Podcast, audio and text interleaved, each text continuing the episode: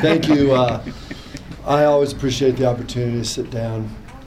Um, I don't know, once or twice a year, Duff, and uh, have an opportunity to answer questions.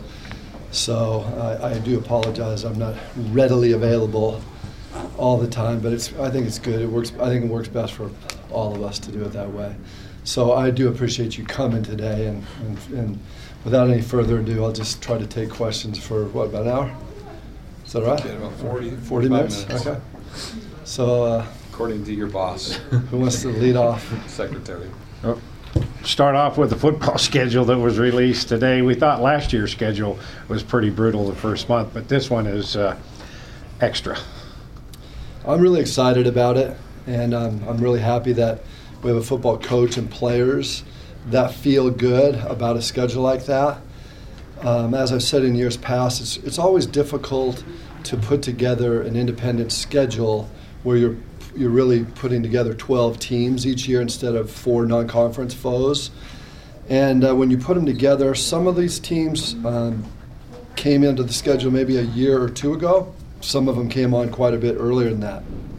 And uh, it's always hard to really determine where teams will be when you schedule them. And so, like we have Stanford scheduled out into, I, am not going to throw out a date, don't, might not be exactly right, but 2027 in order to we have a home and home with them down the road somewhere. And I don't know how Stanford is going to be in 2027 or us, but it'll be it should be a good game based on uh, history and tradition. And so that's just a game that no matter where the programs are right now, you, you'd feel good about it. Just addressing next year's schedule, I feel that it's uh, you know if you were to take each one of those teams at their very best, it would be wicked. But I, I don't know if each one of those teams at their very best in their history right now, including BYU. So I think that we have a, a really good shot to win um, a large number of games next year based on um, who we're playing, where we're playing. But it, it, there's so many intangibles right now. We'll go through spring ball and fall camp and tell me a little bit more. I can tell you a little bit more about how I feel about the games as they come next year. But I, I like the schedule, and I, our uh, season ticket sales are up from last year at this point. Now, based on where we were at the end of last year's selling season, we've surpassed already. So I think it's a good sign. When you put a schedule together, are you concerned if they were at their best? Are you concerned that, gosh, maybe I overdid it this year? Well, if you were to look at just the names, I think that would be yes, that'd be true. But um, I think if you, if I could, I if I could take a 12 week or 13 week of a calendar of football fall season and slot those games in on home and road when I wanted them with the buy, it wouldn't look like that. There's no way. But you can't get those teams. Like we couldn't get Tennessee to play us in November. So I actually went to Kalani and said, Do you want to play Tennessee? It's going to be early in, in the year. It would be part of uh, a really difficult early stretch. I think Duff's told me that we're the only team in college football next year that plays four P5 schools in the first four weeks. That seems, you know, I guess a lot of P5 schools would play non conference games against group of five or uh, independents, but that's what a good schedule looks like for an independent team like BYU.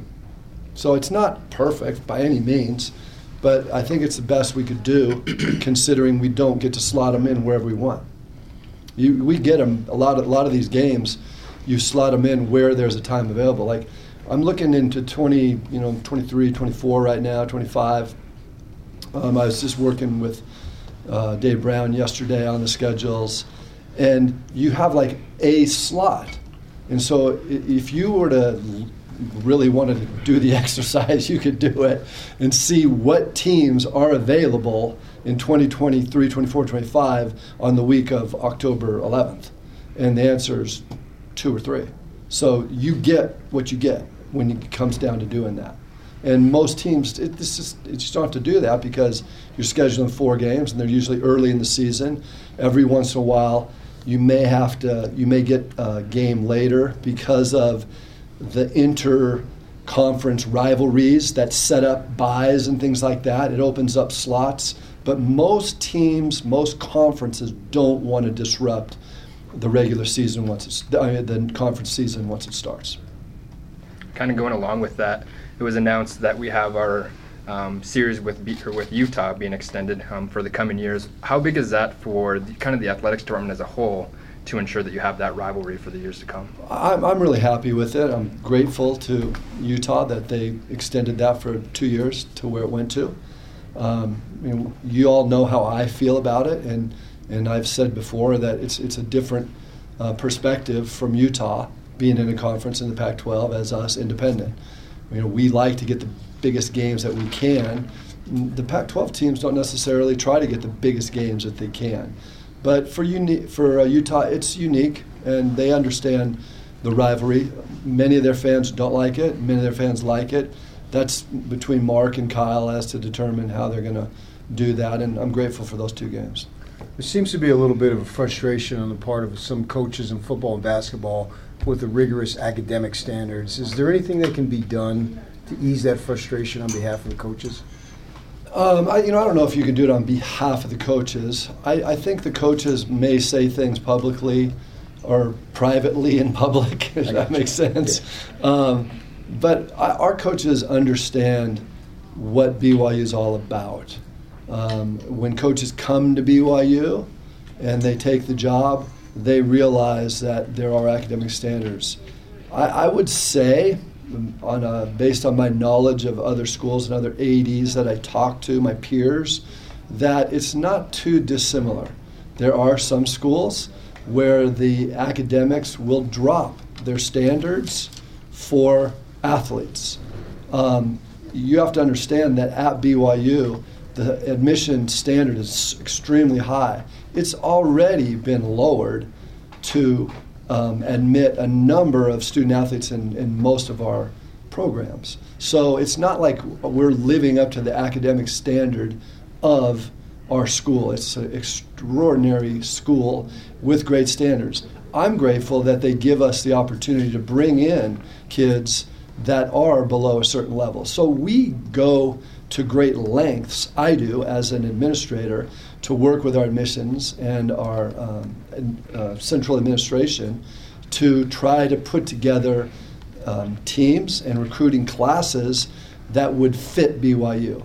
And if you were to sit all the coaches on my staff in this room, they would agree when they're looking at me that we do that, that we work on trying to get the fit it, I have to state, and you know maybe Patrick, this is what you might be bringing up, that last year there was an individual that didn't get accepted into school based on um, our admissions policy. It was stated before that, um, the, before it came to that, that there would be requirements that had to be met that weren't.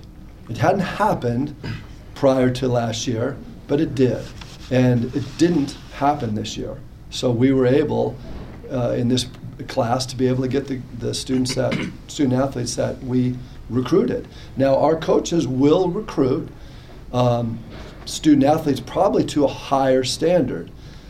It would be extraordinarily hard for me to turn away a five-star recruit that was a, a, lower academic standard, but I would get on the table and stand on my head to get a five-star athlete in.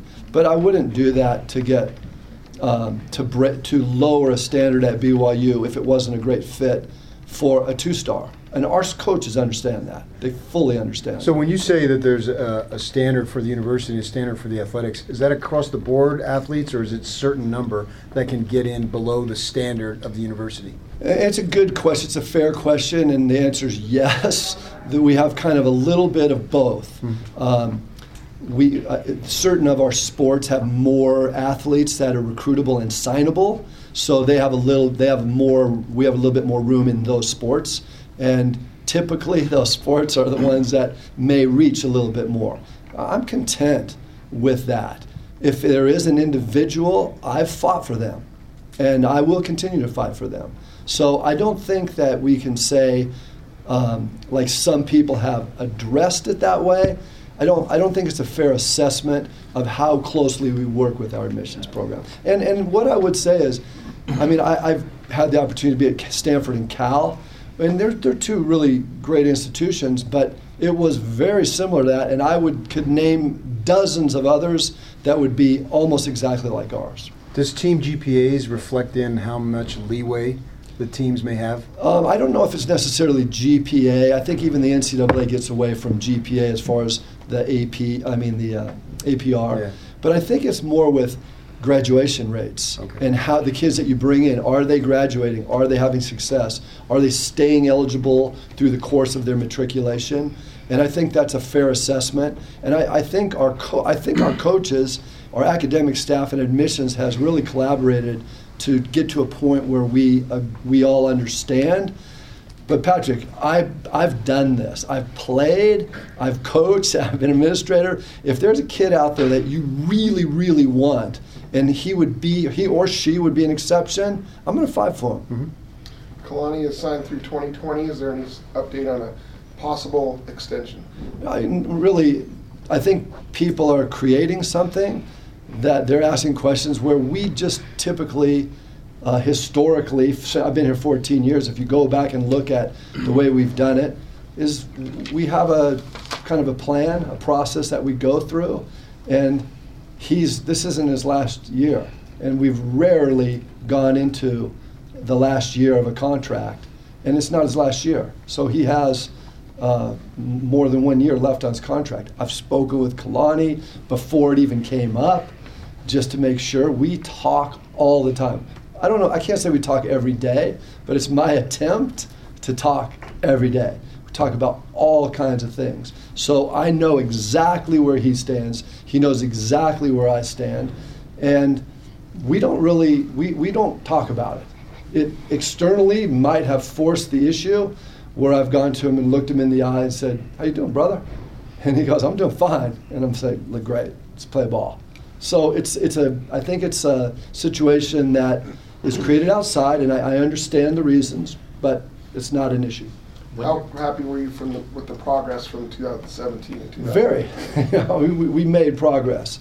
It was very good. We had a, we had a difficult season the year before, and we made progress. And you know maybe that's going to be a question that'll come up later, but I'll address it if it does. But certainly, there's many areas to be um, excited about. There's certain areas that we still need to continue to show growth and development, and we're working on those right now.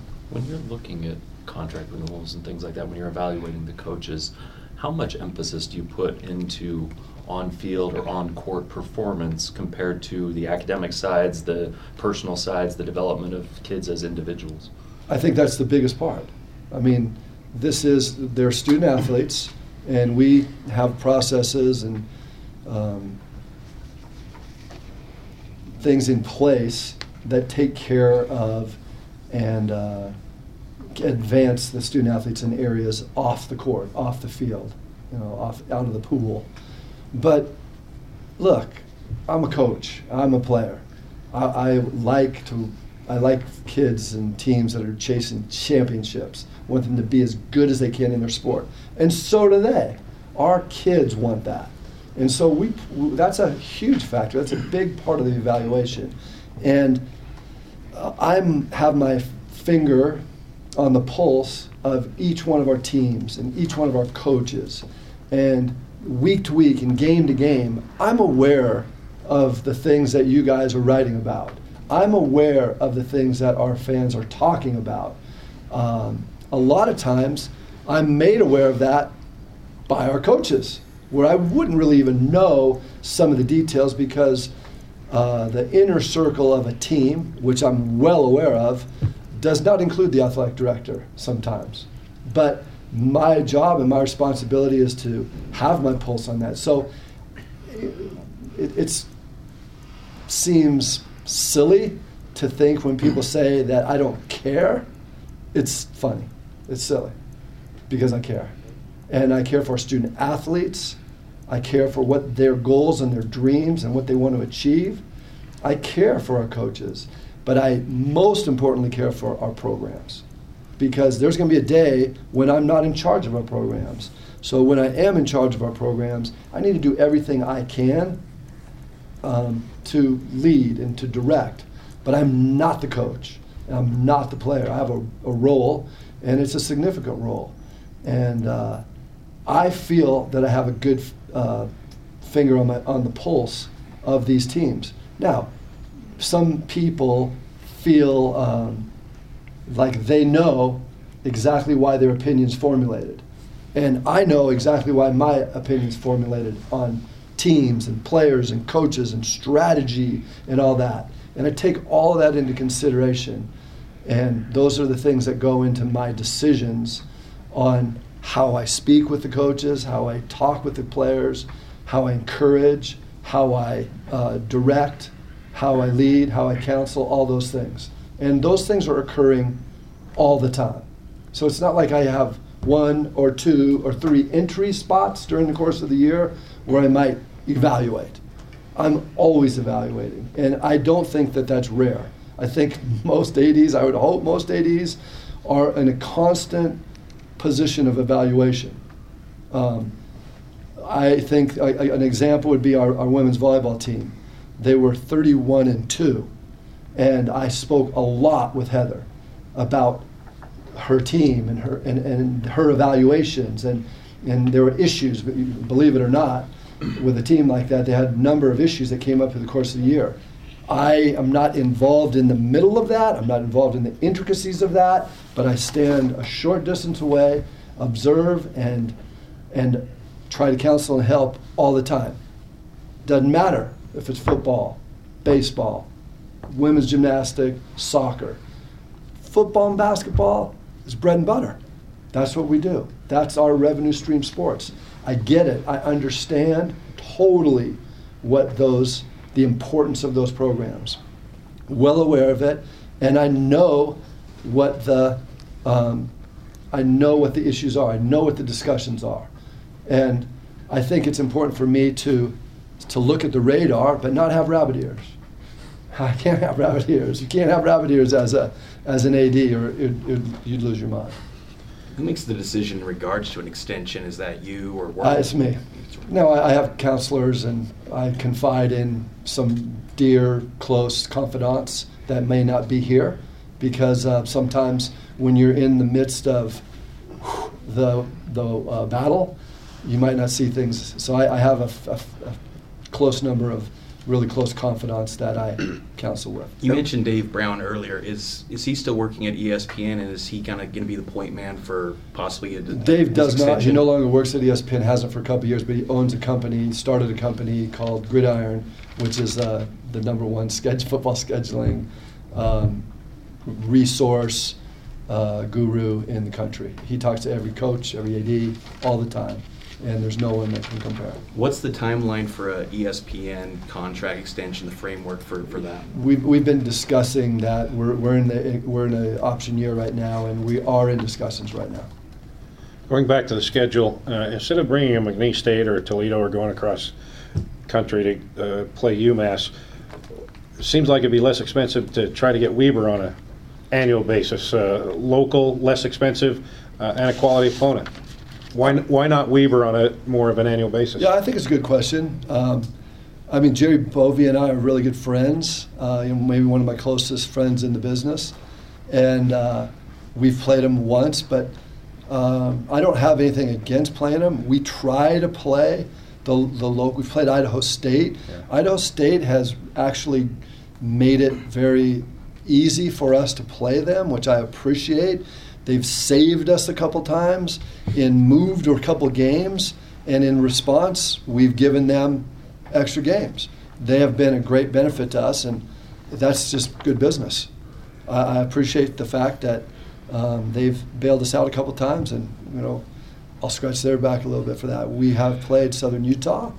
Uh, we would we played Weber. We would play teams locally and regionally, especially in the state, if we can, when we can, if it makes good sense.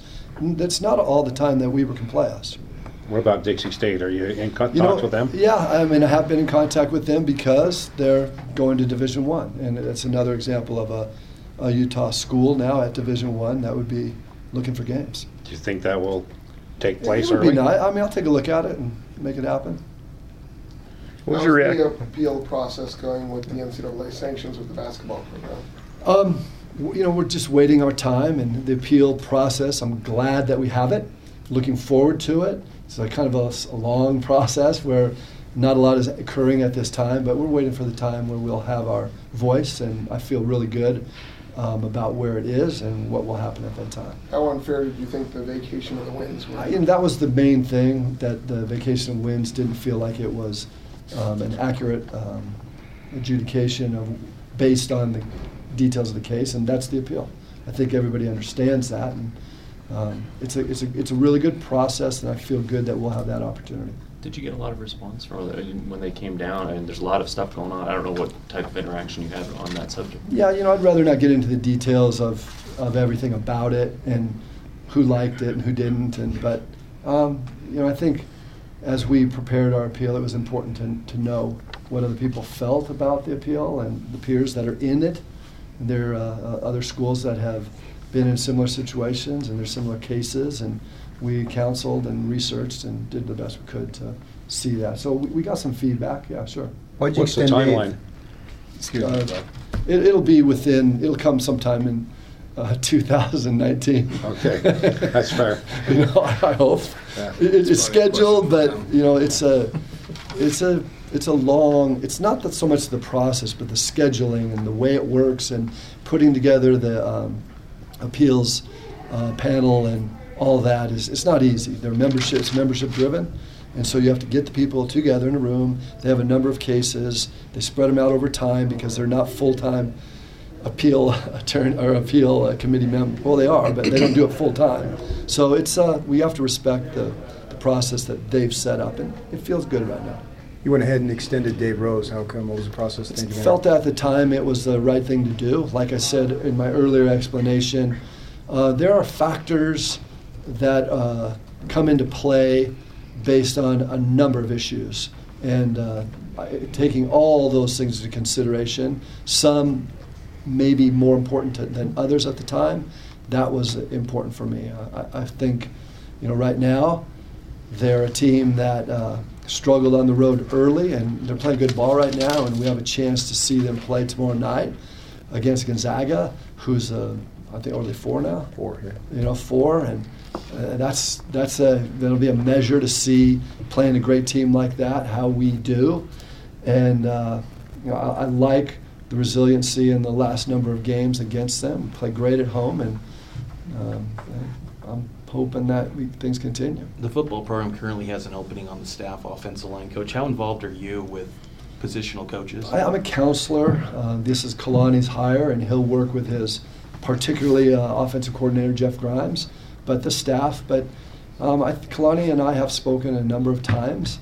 There's ideas that they have, and uh, I'm not trying to poke holes in ideas, but he'll throw some things by me, and and I, I appreciate the fact that he uh, seeks my counsel, and I will not make this decision. I try not to influence and give them a nudge or a wink, but uh, I think that it's really important that they make the decision and not me.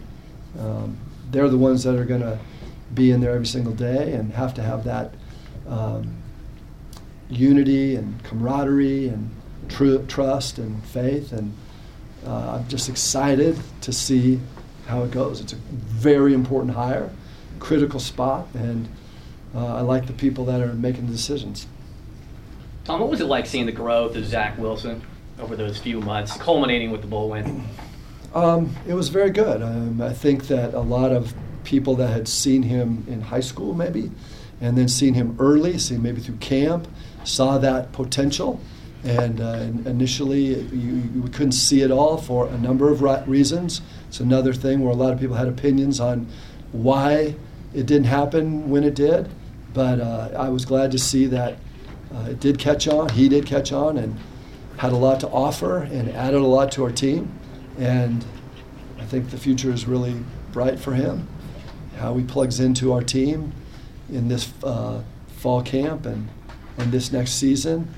Uh, it's still a young team, but it's a good young team. And he's kind of one of the young leaders that will you know, be one of the key stakeholders on that team determining how well they do. Speaking of coaches, what's the relationship with BYU now with Ty Detmer? Is he still a beloved Cougar, or is he one of those coaches that didn't work out and gone? From whose perspective? I mean, from my perspective, I love Ty Detmer. I was here as a coach when he his junior and senior year, so I saw him at his best. Saw him when he won the Heisman Trophy. I saw him when he um, just did incredible things in individual games. I can still picture it. He won a Heisman Trophy. It's an incredible honor and beloved from by Cougar fans. It didn't work out. We've hashed this out. He's always welcome back. We're, this is the 150th, This upcoming season is the 150th year of college football. We have plans to bring back um, a number of our uh, great players, and he'll be the first one on the list to be invited back. And I, I certainly hope that he's able to come back. He's a terrific individual, not not just a football player, but um, he's a great great man has great family. They're super tied to BYU. He always will be. It's just a matter of, uh, you know, have we done everything we can to extend that hand and welcome him back? You're contracted to the Hawaii Bowl in 2019, but I think new bowl agreements start in 2020. What's your expectation for BYU fits in the new round of bowl tie-ins? Well, the new bowl tie-ins are not necessarily uh, nationwide. Those go at all different kinds, depending on the conferences we have our bowl tie-ins were um, approximate to our ESPN contract. That's why 19 is our last bowl game. But after that, as we uh, work on ex- renegotiating, extending, or creating a new contract with ESPN, those are when the bowl slots will be f- determined. And it'll be interesting because the bowl world has changed from when we got in nine years ago. And uh, I'm grateful for the ESPN. As you all know, this, this year was uh, a really nice to rely on partnership to get into the famous Idaho Potato Bowl game, where we didn't have a bowl game. And the maneuverings or relationships put us in that game. It'll be interesting to see since so many teams from conferences or slots are allotted to games already how we do this. But espn owns the games and we're working right now on the strategies their strategies not necessarily ours but their strategies that we will uh, you know connect with to put us in bowl games would you prefer kind of a long-term agreement with one game or continue to have year by year you know, that's a good question. It would de- determine, it would be dependent upon what that game might be. We've had a number of um, potential bowls contact us and say they wanted to create a bowl where we would be the, the anchor team. Interesting thought. Um, but, you know, with being with ESPN, that would be something that they would determine. So we talk about those and pass along the interest and um, communicate that to ESPN. You've played a number, and going forward, you will continue to play a number of Mountain West slash Pac-12 games and football teams. I mean, is there any way that there have been discussion, or could possibly be discussion, for some form of a scheduling agreement, like what Notre Dame has with the yeah. ACC? Um, it's possible. We've broached that a little bit. There hasn't really been an interest for other conferences to do that. What it does is it, it tells everybody in those conferences you're playing BYU. Yeah. Which those ADs and football coaches have to have enough votes in that conference to be able to say, okay.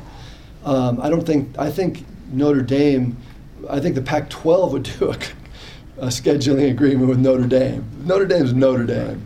So I don't know how many, you know, there's a handful of teams that you could name that they would do it, but they're all locked in. If you look at the independents, that, that's what you're looking at.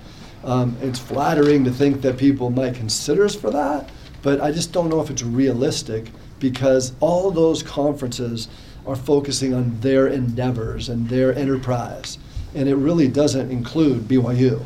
Uh, some of them thought about it, but they can't get enough teams that would want to play. Mm-hmm. The thing that's interesting about the uh, Notre Dame is they have a bowl agreement that is set up with the with the ACC. That would be really easy. That would be a nice thing to do. But the ACC is willing to take Notre Dame into their conference as a bowl um, scheduling agreement and offer up one of their bowls, even a really good one. But not too many teams want to give us one of their bowls. And I, I understand it. I don't really, I, I totally understand it. And, you know, if somebody came to us with a really good um, proposal, we would look at it. This- Yeah, something, since the bowls are involved, it would involve ESPN. This may be far fetched, but on those same lines, with ESPN owning the bowls and owning the money, is there any chance there could be a bowl game in Utah at Rio Tinto or with Dixie State going to Division One? Maybe uh, they have 10,000 seats, they could in- increase it, and then have you have your bowl with a certain uh, number of a Pac-12 or or uh, WAC or something like that. Is that far fetched? Has that even been discussed? I mean, like I said, there have been a number of um, individuals that have contacted us about that very thing, not necessarily in the state of Utah, but in other places. And we kind of push that to ESPN at this point in time and say, hey, look, you want to take a look at this? And, you know, they're the bowl. There's bowls that are traditional games that are owned and operated by municipalities or, um, you know, I don't know, Yeah. organizations. And then there's ESPN, which owns a number of the bowls. That's the way it is right now for bowl games. And it's morphed in the last, you know, nine years since we've been in this bowl agreement. Um, BYU, I shouldn't say BYU. Uh, well, BYU as part of the WAC started the Fiesta Bowl. BYU as part of the WAC started the Holiday Bowl. BYU as part of the Mountain West Conference started the Las Vegas Bowl. So could BYU as part of as an independent start a bowl? It's feasible. Could happen. But you- I'm not I'm not hiding, I'm not trying to be cryptic. It's possible. But could you see a bowl game in Utah? You know, I don't know. I mean, it, you know, I'd, maybe I'd rather be in Miami Beach or L.A. Yeah. or something like that. Yeah, okay, all right. I got you. I got you. Maybe. I Back got at you. media day, you said uh, that the Notre Dame game could end up being better than a paycheck. What's the latest with, with Notre Dame? No, nothing to report on Notre Dame. You know, at, at this point in time. Notre Dame's uh, AD Jack Swarbrick expressed interest to get a 13th game, kind of a 13th data point. Could BYU factor into that kind of a independent like championship game, if you will? No, no, they wouldn't do that. I've heard that suggestion. It's it's it's another goes back to this kind of Notre Dame is Notre Dame. They stand alone as much as maybe they might not be, uh, you know, the the top of the hill right now. That brand is a in college football history is number one. Maybe not right now, but it, the residual will last for a long time. And I, I respect that, and that's why there's, I, I can't force an issue with that.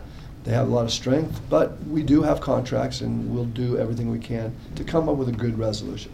Could you speak to Gonzaga and maybe yourselves as far as how the new scheduling agreement is going with basketball conference, how they backed off a couple of conference Yeah. games? What, what's what's your particular question? Well, I'm wondering, are Gonzaga seem to be the driver behind it, and I was just wondering if you know if they're comfortable with the way things are. We know that the game on with Santa Clara and game was over about two minutes into Right. it because they sent a message both times. I'm just wondering how pleased they are with what they asked for and what they got. You know, even I- if you're able to speak to it. Yeah, I will. I'll, I'll do the best I can. I haven't really spoken to them after, but there was a lot of conversation leading up to Right. it. And we were one of the people that, you know, BYU, that were, we would be in the same side of the discussion. Right. And obviously, there had to be a number of schools in, in our conference that would agree to those terms in order to get a vote of majority to turn that. It basically comes down to like being on the basketball. I'm not on it anymore, but the last four years, to see um, teams that were not in P5 conference, P6 conferences for basketball, that would win games and drop in the RPI, which is now the net Yeah. and that was it was killing our conference and where you're slotted in your seed has everything to do with how you advance Mhm, right. and so that's not hard to figure out but there were a lot of possibilities and suggestions and opinions. What we settled on was not having our number one team play the two um, least, uh, the, the two lowest RPI teams. I'm going to say RPI. Y'all know net? Okay. Net teams. And so this year, they don't have to play those, so they're not going to drop spots. And one of the things that was so great when um, Gonzaga went to the Final Four is they had that extraordinarily high seed. But if you end up with a three seed instead of a one, you're in trouble. That was, if you look at our women's volleyball team, we were either going to be a four, is a number one seed, or five, which is number two seed. That made all the difference in the world because we got Texas here. Now the NCAA tournament is neutral, but it's the same strength and power in who you're playing. So I would say, PK, that they would be happy with that. The rest, they have to control their own destiny by how they play, but that in our conference has helped. The most important thing, I think, is that you see the middle of our conference getting stronger, and that in and of itself is going to help Gonzaga because they are now playing a number of games this year that are in the top 100 net instead of 180 or 200, and that those numbers add up. Yeah.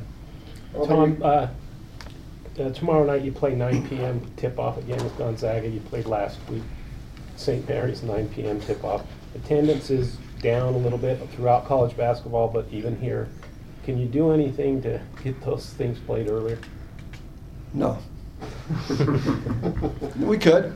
I mean, you could not play on ESPN. Um, here's the thing: we played ESPN. We played uh, St. Mary's on ESPN two at nine o'clock at night. Um, you know, I had to take a nap at six just to make sure I could stay up. But after the game, late at night, my friends on the basketball committee from last year, um, and friends and peers around the country, texted me, "Nice win, good job." If that game wasn't on ESPN or ESPN two, they wouldn't have seen it. So we're in this dilemma now, and it's not just BYU; it's every conference that you're trying to get the, the conference or the uh, broadcast entities are paying those teams a lot of money for their services. You're going to play when they tell you. However, for BYU, we have a contract with ESPN. We want to play uh, now on ESPN. It's, it's a double edged sword because it does affect our fans. I totally understand that. But it's like you can have one or the other. And right now, our coaches, our administration, our feeling from around the country, all points add to the fact that it's better for our teams, for the exposure, than it is, it's hard for me to say that, for the fans' live experience. And that's not the only thing that hurts the live experience, is time. But there's other factors too, in that we put every game on TV, thanks to BYU TV. I like that. BYU, this goes to the argument of BYU Cougar Nation around the nation and the world can see every single game. But not because they can see them all on their big screen or the computer on their sofa, they don't all come to the games. Same thing is true for Alabama football. There's people in big time programs, football, basketball, they're going to have a little bit of diminishing returns when it comes to attendance. And it's, we have to, I don't want to say want to live with it, but we have to understand it, own it. And I'll give you an example. One of the things we've done with football is we spent millions of dollars putting in a, a DAS system, which is the cellular system, and the Wi-Fi system, so that people will come to the stadium and have their phones and have their connection, connectivity. And one of the big areas is our students. That was diminishing. You can say it's because of our play, our record, the teams, the time. Yes, yes, yes, yes, yes. All those factors. But one of the factors was I couldn't get I couldn't get connected. Now they can. So we're going to do everything we can to erase or you know sharpen the the uh, event as a, I mean, the, the game as an event. And it's, not a BYU thing. Everybody has to try to do that. Hospitality, amenities, facilities, all of those are factors, and many, many more. Along those same lines with amenities and facilities, one of the trends it seems out west is kind of downsizing football stadiums to bring in more premium seating. You did that with the Marriott Center downsizing capacity. Any talks of ever doing something like that, big picture, with the football stadium? Um, you know, there's discussions that are current about um, hospitality, but not downsizing. I mean, I think that we could do some things with hospitality at the stadium that would be in addition to. But I think that our stadium's about the right size. Um, you know, right now we're not filling it, but we did for years, and my intention is to get a team that will attract and, uh, uh in spite of all the things we've talked about, the exceptions or reasons why people won't come, that we would fill it up. And I think that our numbers right, just about right. And how critical is it tickets sold for football games, men's basketball, to your revenue streams for each Very important. Can't have one of these without asking about the possibility of joining a football conference. Any change in philosophy, desire? 42 long. minutes in. uh, opportunity, any change? I, I, I really, um, as you have told, you guys are the media, you know publicly, every once in a blue moon, someone gets a wild hair and just wants to bring it up and say something about it. You know, it, it doesn't surprise me. I kind of like it. I like the fact that it gets brought up every once in a while. But it really, really, really comes down to a few of the big time movers and shakers and what they want to do. So it's not so much about what I get. I actually get mailers from people across the country with here's the solution that is going to solve everybody's problem. I think it's cool that people are thinking about that unrealistic, not even close to possible, but they spent a lot of time on it. But it really comes down to you know some of the schools at the top of the conferences determining what they're going to do, where they want to be, and what they what they see their their future like. It's not different than society. It's a, it's a market. It's a market market driven um, organization. How big is, I mean, we've touched on this before, but how big is success in that equation? Because, I mean, BYU obviously has a national fan base. They show up even when the team's struggling. and, and yet we haven't had for a very long time a team that's gone through October with a lot of national yeah. buzz. I, I think it's really important. Um, like I said, I mean, we, we've gone through a period of time where things changed around us. We changed. I changed. Um, we're independent. All those were decisions that were made to adapt to the change that was going on around us. I, I, I, get a kick out of people that think that it's 1984. It's not. Things have changed so dramatically, and we're not. We're living in 2019 with a vision uh, to 2023 and 24. Which, if you think you can predict, I'd like to have your. Uh, written predictions at the end of the day about what it's going to look like in 2024, 23, when teams or conferences make decisions on broadcast rights agreements. That's what it's all about. We don't know. So you can only predict, adapt, change, try to find the fissures that bring you up and forward. And it, you, you make decisions that sometimes take you back and before you go forward. And obviously, I'm not making decisions purposefully to go back, but some of them have taken us in different direction than we would have thought. There's factors. Um, it would have been really interesting to see how BYU football would have done with a healthy Taysom Hill for four years, but it didn't happen. I don't know if you can briefly uh, put this or put it into one point, but overall, BYU athletic department as a whole, what is your biggest problem, obstacle right now, and what is your biggest success right now and that you're most proud of right now? Well, I, I don't know if I'd say problems or successes. I, I, I, maybe focus is would be what I'm looking at, and I think our focus is football and basketball. That's our focus. Those are the two sports, and I'm not going to say anything that's going to infuriate our coaches or our players from other sports. They fully understand. When football and basketball arise, the tide comes in, all ships rise. They all know that. and they're super supportive of it. But that's we're, we're in a spot where we want to be better in those sports. We need that success. We understand the challenges. I'm when I talk to these coaches and the players, they understand the challenge. Uh, they might not look at it from the exact perspective that I do, or you might, but they understand the challenge, and that's that's the our focus of attention right now. I think the um, things that are going well is I think our Olympic sports are doing extraordinary, and um, I, I'm happy for them. We have some fans that um, that discount their success because football and basketball is not doing well. I don't see that as an either or proposition. I think you can have great success in those uh, Olympic sports and still put in a ton of time and energy, and emotion, and passion into the football and basketball.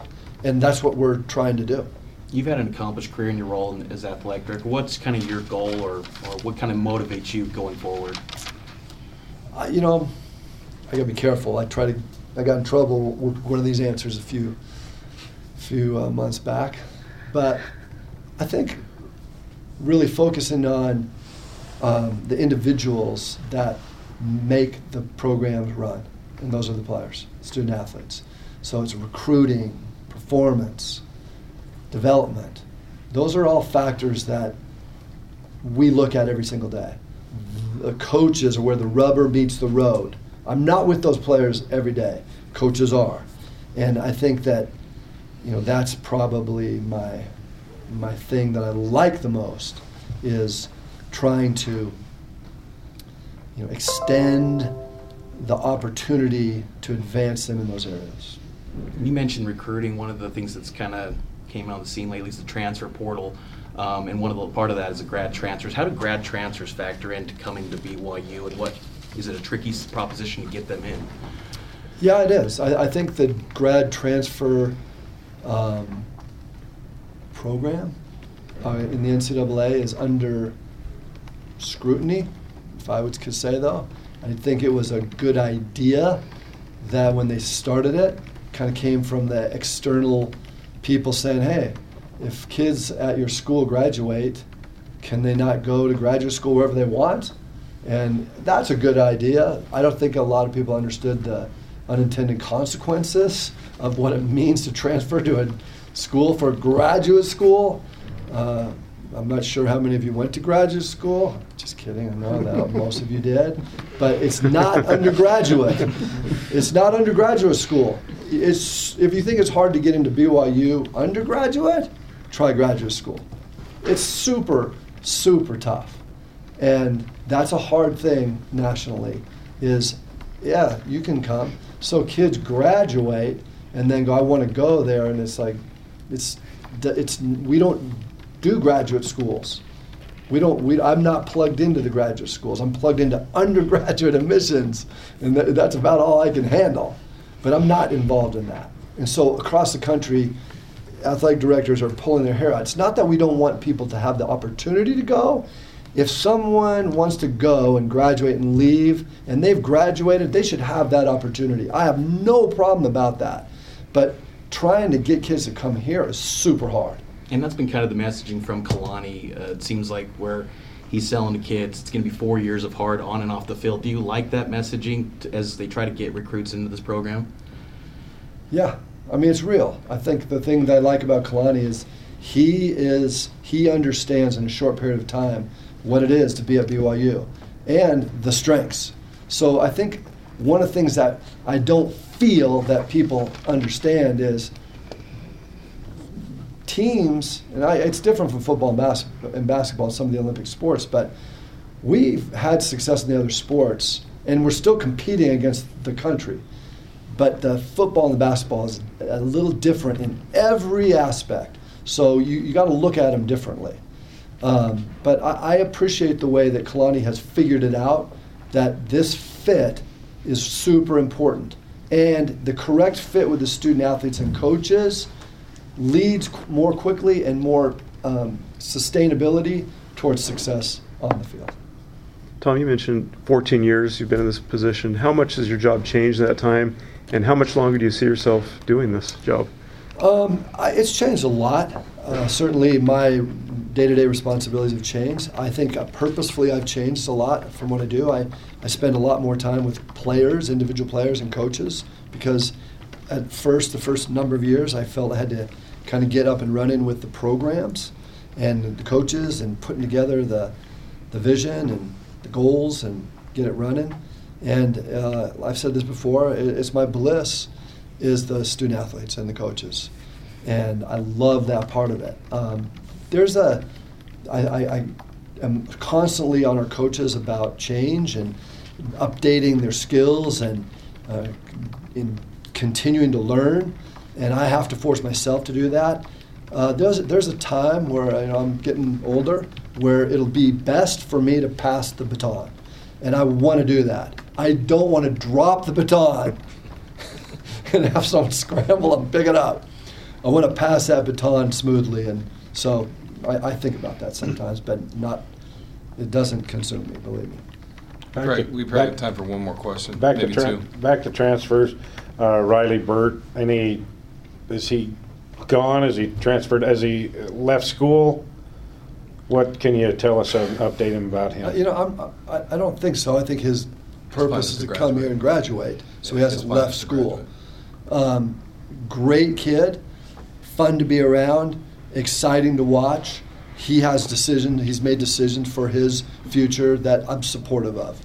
So, I, I just I, I wish him luck, and wherever he goes, someone's going to get a player. I think he'll find a place that will be more in tune for the things that he wants, and I think it'll be great.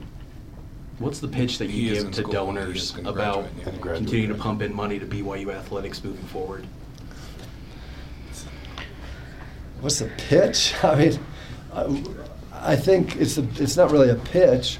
I just you know kind of speak from my heart that the when I came here in 1978, it was amazing to me how people were connected to the school.